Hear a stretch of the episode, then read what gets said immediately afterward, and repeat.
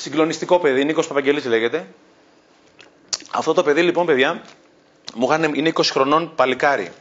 Μου είχαν μιλήσει στην Αθήνα για τον Νίκο, για τον ποδηλάτη με το ένα πόδι. Αλλά δεν είχε τύχει να το συναντήσω. Οπότε μια μέρα που οδηγούσα, είχα πραγματικά την ευλογία να βρεθώ από πίσω του. Και τον ακολούθησα για λίγο. Αλλά κάτι δεν μου πήγαινε καλά. Δεν μου πήγαινε καλά γιατί το παιδί αυτό έβλεπαν τα μάτια μου ότι έχει ένα πόδι.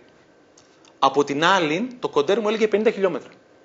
Οπότε κάτι για μένα δεν πήγαινε καλά. Για μένα ή θα έπρεπε να έχει δύο πόδια και 50 χιλιόμετρα ή ένα πόδι και όχι 50 χιλιόμετρα.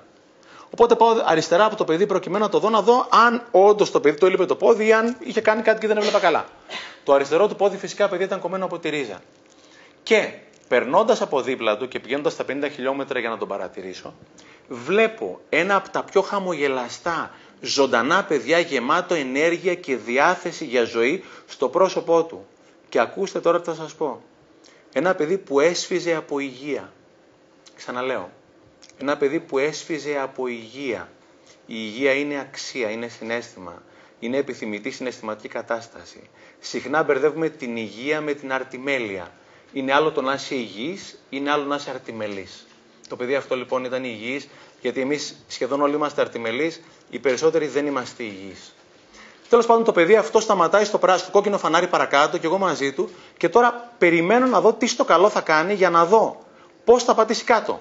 Γιατί αν πατούσε το δεξί του πόδι κάτω, δεν θα είχε με ποιο πόδι να ξεκινήσει την πεταλιέρα. Οπότε κάθομαι και παρατηρώ.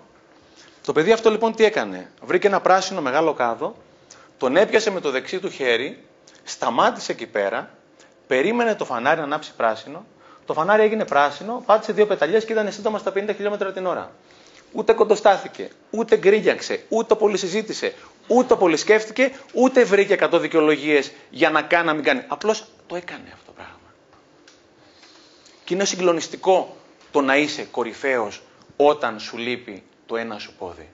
Είναι για όλους μας να θυμόμαστε όταν παραμυθιάζουμε τον εαυτό μας ότι δεν μπορώ να κάνω το α, το β, το οτιδήποτε άλλο, δείτε αυτό το παιδί τι κάνει πραγματικά. Και εμένα μου έκανε μια πολύ καλή ερώτηση αυτό το παιδί και τη γράφετε αφού την ακούσετε πρώτα. Έκανα μια ερώτηση αφού το είδε το παιδί. Λέω γιατί να ψάχνω για ήρωες εκεί πέρα έξω όταν μπορώ να είμαι ο ήρωας του εαυτού μου; Φανταστείτε πώς ήταν ο κόσμος αν ο καθένας μας ήταν ο ήρωας του εαυτού του.